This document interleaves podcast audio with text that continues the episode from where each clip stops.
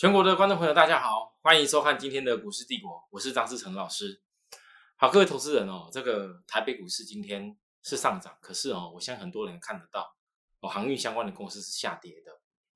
那我上礼拜跟大家讲过了，有些事情哦，必须要守株待兔。为什么我一直强调这件事？是有原因的，不是因为假日期间有很多的这个多空消息的纷争哦。对于一些多空消息的纷争，到底拜登的行政命令跟欧盟那边？要打击的一些管制的费用到底如何看？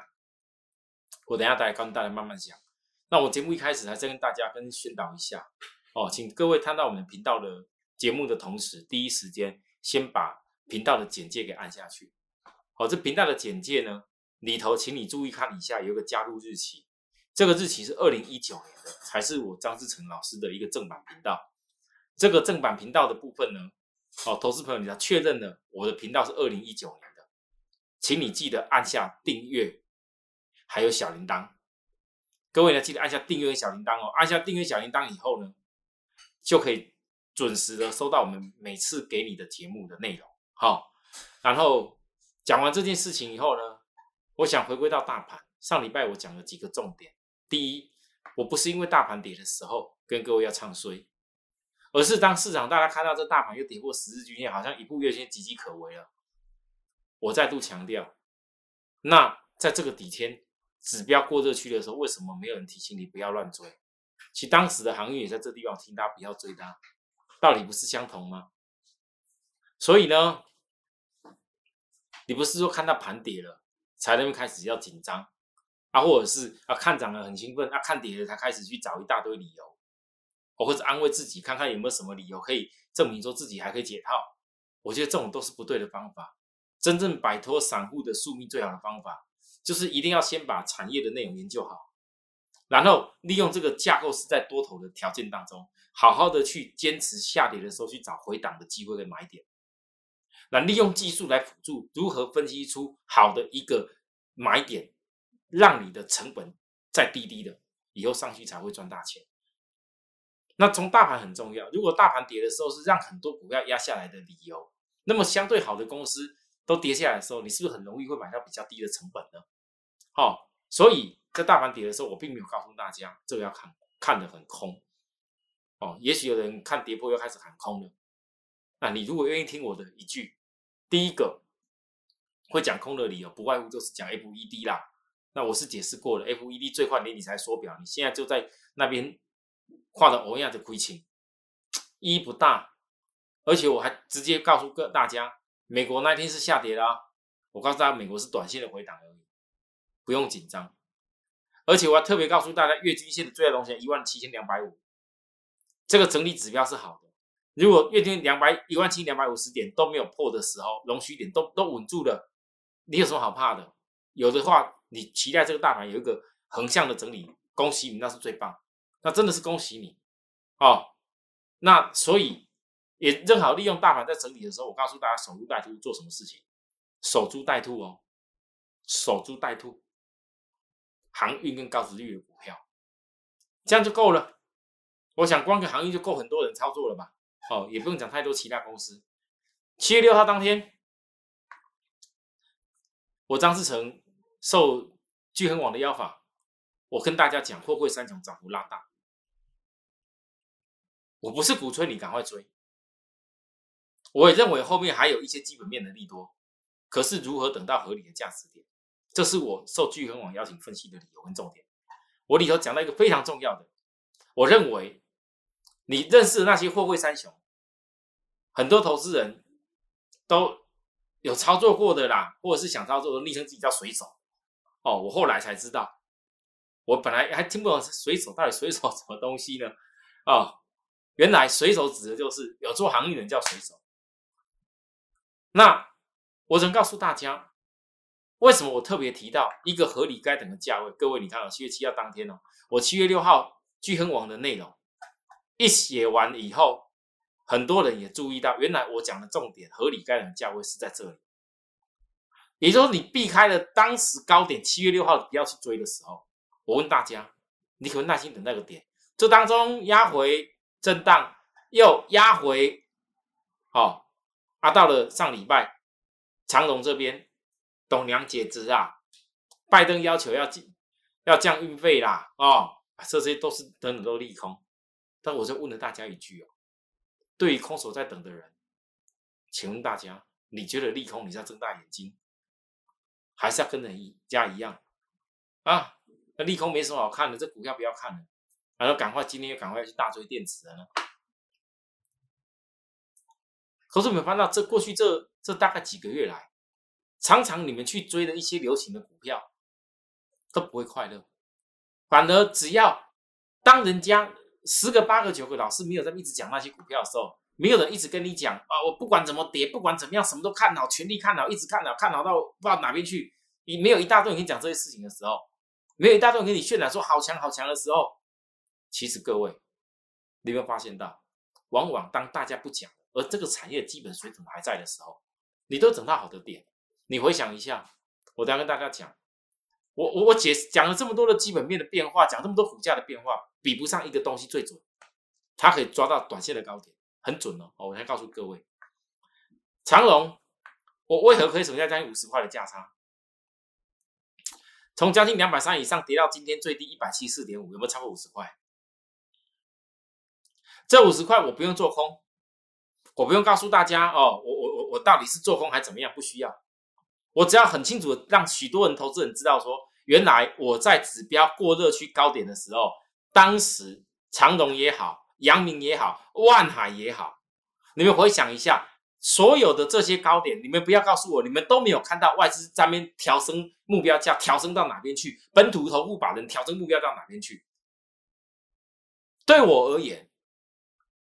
航运股是我从以前小时候就一路带上来，包含散装航运。我最在意的是什么？是会员的资产可不可以不断的累积？那当我会员的资产这么多都在散装航运，都在跟一些航运有关系的连结性的时候，我当然要看是谁莫名其妙在那边唱好。外资这么讲好的时候，我很怕哎。哎，外资讲好之后，一大堆投资人。不是做航运的，不是做水手的，通通冲来了。你看现在全市场多少人在讲航运？那不然就讲一下跑走了啊，涨涨上来然后又有了。你看都都是这样子。可是每次涨到很高很强很强的时候，外资讲目标价很远的时候，有航运的就跟你讲说啊，目标价还很远呐，一定要怎么样啊？可是我问各位，摆在眼前，我不管你航运，你是想怎么怎么看好到哪边去？也许有人长龙看到什么什么几位数，也许有杨明看到几位数，万海看到多少位数，随便你。但是我要讲一个重点而已。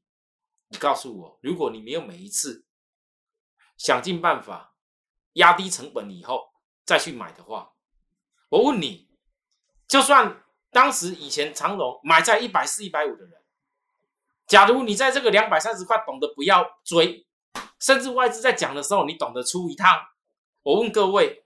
你现在跌下来以后，你省了五十块的差价，就算以后的长龙不一定马上又涨上去高点好了，但是我问你，你本来一百四十块、一百五十块成本的人，你这里也是赚了，但是你抱着跌下来的部分，我问大家，你还要再拿钱去去摊平吗？还要拿钱去一直加码吗？有有的人钱多，当然可以这样做，可是如果你懂得省掉这个差价，我问你，你是本来成本。又降低了五十块下去，等哪一天长隆股价又往上涨的时候，你的获利是不是变大？各位不要小看哦，你本一百四十块的人，你减减减掉五十块，你剩下九十块的成本。你九十块的成本，当哪一天长隆股价又从这个地方涨上去的时候，你本来可能一百四十块，到今天收盘一八三，你只有赚了几块，四十三块。可是如果你懂得避开这一段的时候，你省下来的剩下九十块的成本，九十块成本，哪一天又一样的价位涨上去，涨到将近啊，不用多啦，二字头就好了啦。各位，你告诉我，你把九十块的成本到二字头，这样是多少多少利润？你投入的成本，你这样赚的是多少倍？其实很多投资人都不懂这个道理，只知道一味的看好，但却不懂得我常讲的产业架构买卖点，买卖点是很重要的，事实上，产业投资最重要的是什么？你要叫我讲海运股有多烂，这逻辑不通啊！不是因为它涨得多就叫烂，它的获利能力有没有？有啊。产业投资最重要的是什么？在好的产业里面，你要投资，你要想尽办法去降低持有的成本，因为你知道成本降低的越多，你的获利空间，以后当哪一个点目标整个都到了，你把它卖掉的时候，你赚的就够很多。我以前的二零二零年八战的 PCB 新星三零三零小星就是这样带着会员做的，所以很多人赚了很多倍。今年我又霸占了散装航运，我唯一今年。货柜海运、差阳明那时候一开始霸占没有霸占到好几倍，我比较可惜。但是，我至今已经在霸占散装航运的部分，今年也霸占起来，也有也有也有过倍啦。但是我霸占完毕了吗？还没。我只是今天很多投资人，你看我的节目，每天分析的过程当中，也许很多人也是学我这样在分析。可是，你有没有发现到，你看我的节目跟我的会员最大的差异？我的会员是想尽办法在让我带领降低持有成本，一样哪一天当大家看到阳明、长隆、万海到某个价位的时候，或者新兴、域名、惠阳到某个价位的时候，不好意思，比比谁会赚的比较多？当然是成本越低的人越多啊，没错吧？这是这是这是一个很简单的道理。所以我为什么有的时候我一直跟大家强调？一个投顾老师不是每天只是告诉你一直买股票，每天告诉你一味的只要看好，一味的讲你想听的话，那是不对的。一个真正的投顾老师在为你的资产、为你未来的获利能力、为你能够赚到的多少的大钱去着想，所以才会有我长龙告诉大家，我宁愿去等。也许有人会笑，老师啊，那那你有时候杀跌停拉起来，你也没赚到，呃，没赚到就没赚到啊。啊，但你不能否认啊！万海我有小赚到，我有啊，小蔡我有赚到啊，我公开告诉大家，对不对？好，然后然后呢，万海来到今天，哎，好像没有破低点，不像常年破低点。可是我要告诉各位，你告诉我以今天这个量，万海今天拉个下影线，好啦，你五日均线要反转起来，要不要量够？现在在这里，其实你有的人要看万海，你你没有差那个几几块钱吧？爱买的、想买的随便你，可是我要告诉你，重点在哪边？你要判断的是转折，不是每天跟他买。我可以告诉各位，长隆下去买啊，阳明下去买，万海下去买啊，我都避开这一段了。好，有的资金比较大的会，也许要分批接的都可以啊。但为什么我一直要告诉大家，你要学的叫做转折，这就是跟别人不一样的地方。你当你懂得转折以后，你就不会去追高。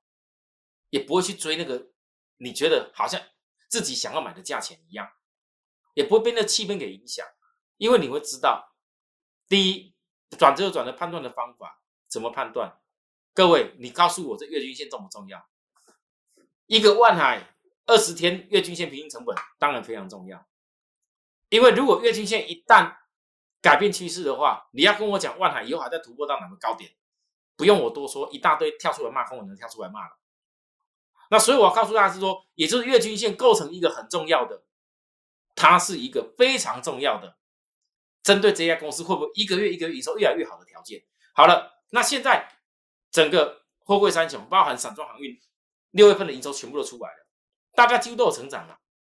那既然营收已经确定出炉是成长了，那股价却压下来的时候，我问大家，你是不是越能够比一个月平均成本的人？买的越便宜的，而且趋势没有改变的时候，你越能够获利。好，第二个月均线如何判断转折？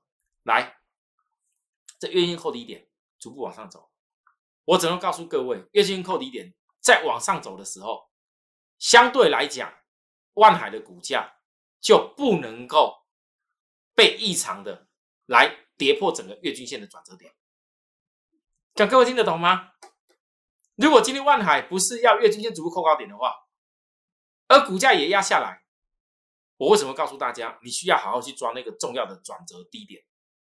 因为如果你没有静待到那个转折低点出现，假设万海再来月均扣底高档了，月均线的压力越来越沉重，哪一天突然间跌破的时候，你觉得万海还有办法让你赚到大钱吗？这里不是随便要乱买，这里为什么我是只有一短做长？有原因的，因为如果没有让我看到利用技术面、技术指标压低、压低，其实现在这个走法还不至于会翻空哦。我告诉大家，为什么不至于会翻空？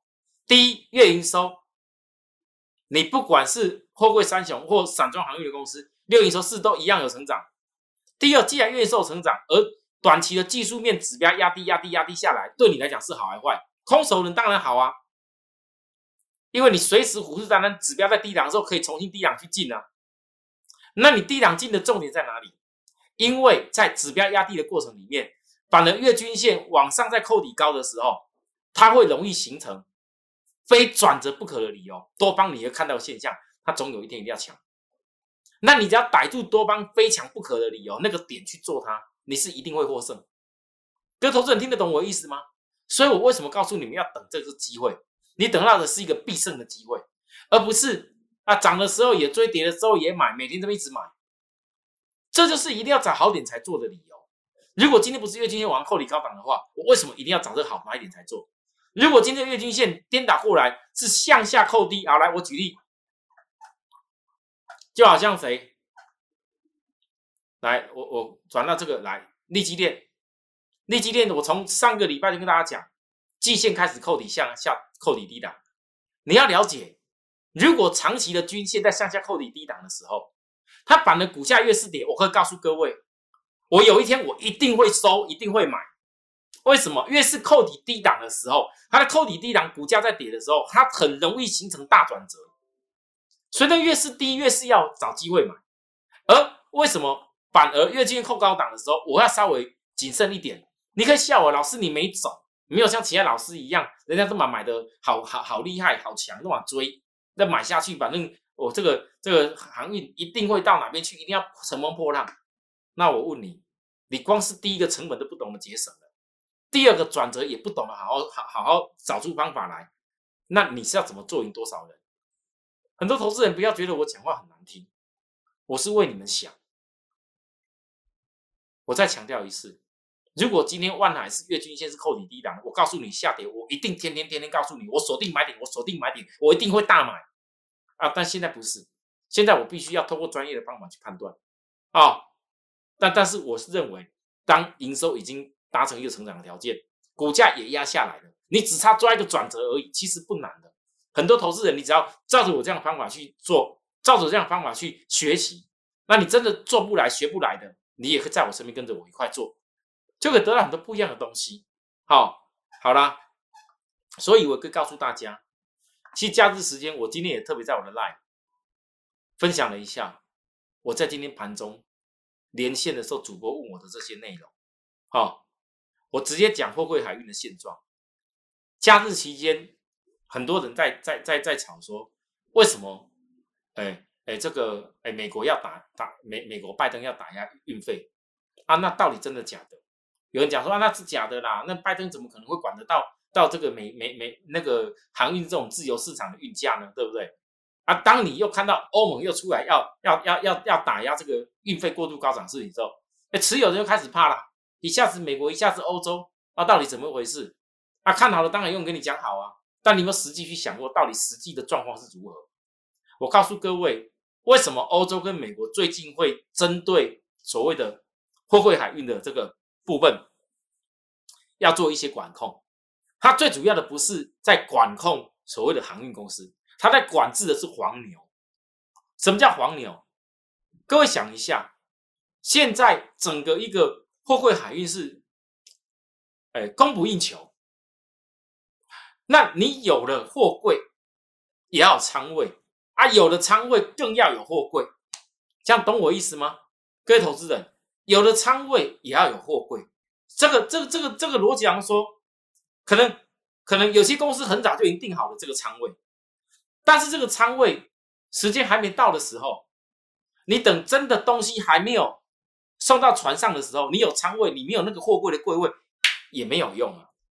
那张东就产生了一些时间性的落差，这时间落差如果有产品很急的时候，黄牛就会垫高价格，因因为他。他提早去跟那个货柜的公司哦，先订到了货柜的柜位了。而 有的人，他本不不是一开始就定定好仓位以后，不见得马上订到有货柜，然后到时候这个高价的这个部分又你很急价出货的时候，又把这个货柜的柜位价钱卖的贵贵的给你，啊，这是黄牛赚的差价，啊，很多公司不得不吃下去，要吃下去以后就转嫁给消费者，那这造成什么事情？欧美哪有办法受得了？其实很多投资人可能不知道，我最近假日期间，我我看了一些美国的一些疫情期间经济的一些研究。其实美国有很多人，连那个临时急用的四百块美金，各位你们知道吗？四百块，现在连中产阶级哦，哦，中产阶级有的是那种婴儿潮世代的人哦，四百块美金大概也不过只有只有几万块台币而已吧。他们这种紧急备用金都没有办法拿出来嘞，因为疫情的部分让他们有的人失业了，只领失业救济金，只领食物券等等的。美美国现阶段的很多状况是这样，所以如果拜登已经撒了这么多钱在帮助美国经济复苏，但如果因为物价的膨胀的关系，让美国人根本又变得啊价格在一直垫高，民不聊生，啊怎么办？所以拜登一定要管制一下。啊，并不代表美国经济已经没没用了，不是这样子。那这个现象就是现阶段刚刚好可以压抑这些货柜海运公司下来股价的一个关键。那你要思考问题，这个是一时的还是永久的？我相信欧跟欧洲跟美国管制黄牛一定是一时的，不会是永久的啦。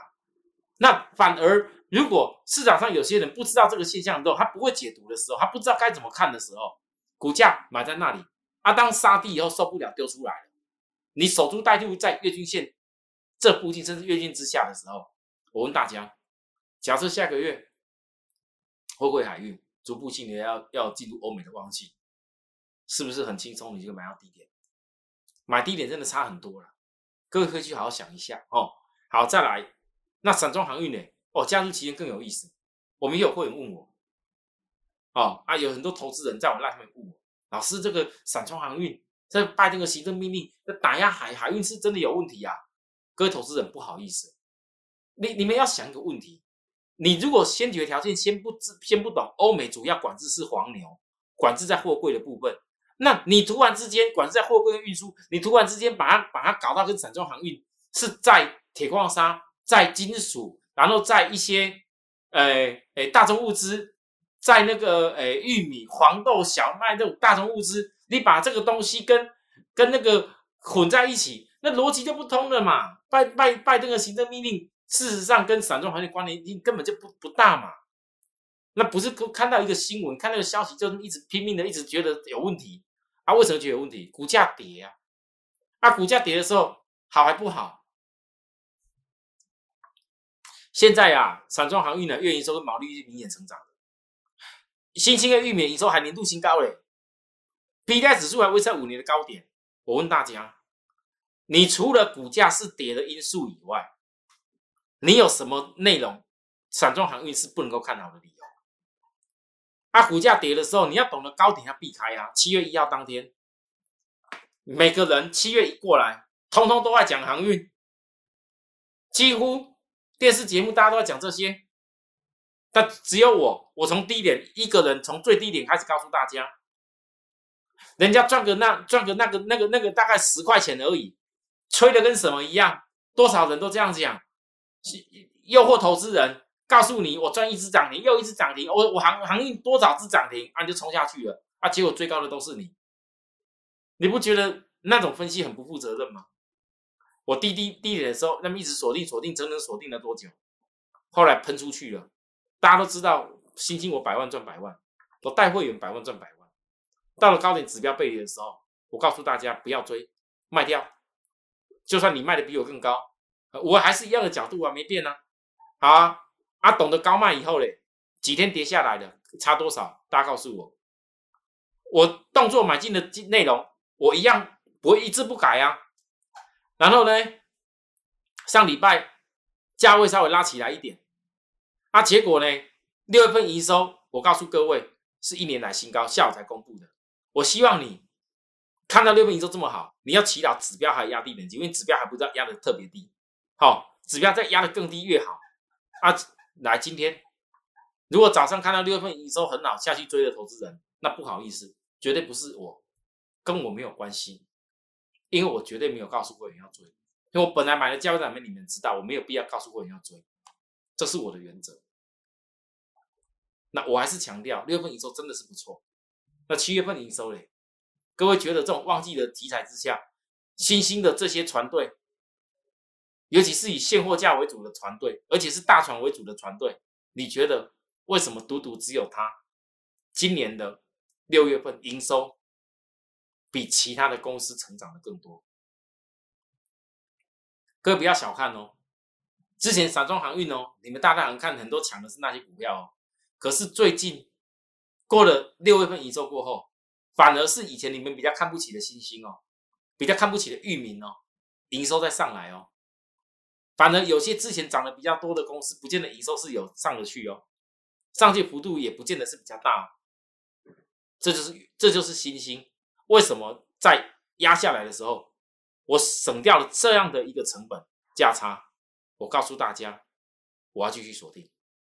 好啦。那现在这个锁定当然是利用技术指标越压低的时候，我们找机会。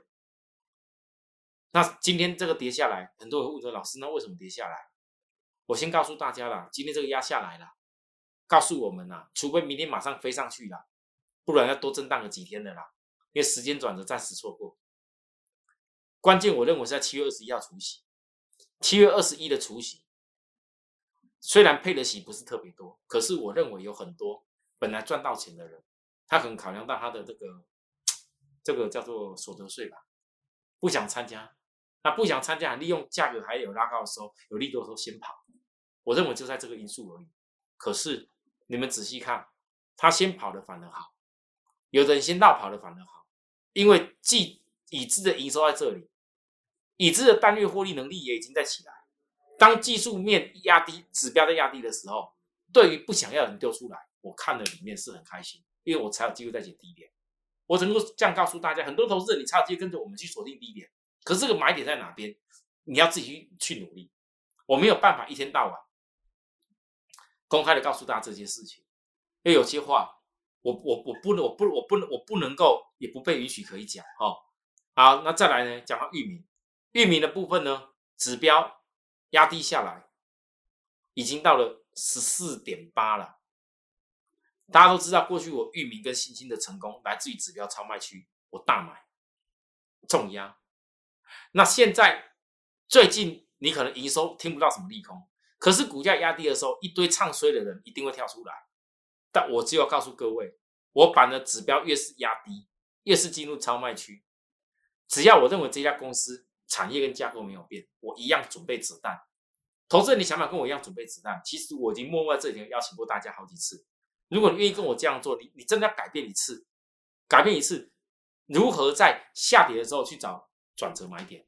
还有包含谁来？会养，惠阳的部分，我跟大家说明一下，惠阳这家公司七月十九号除息配一块五，我觉得配的是不错。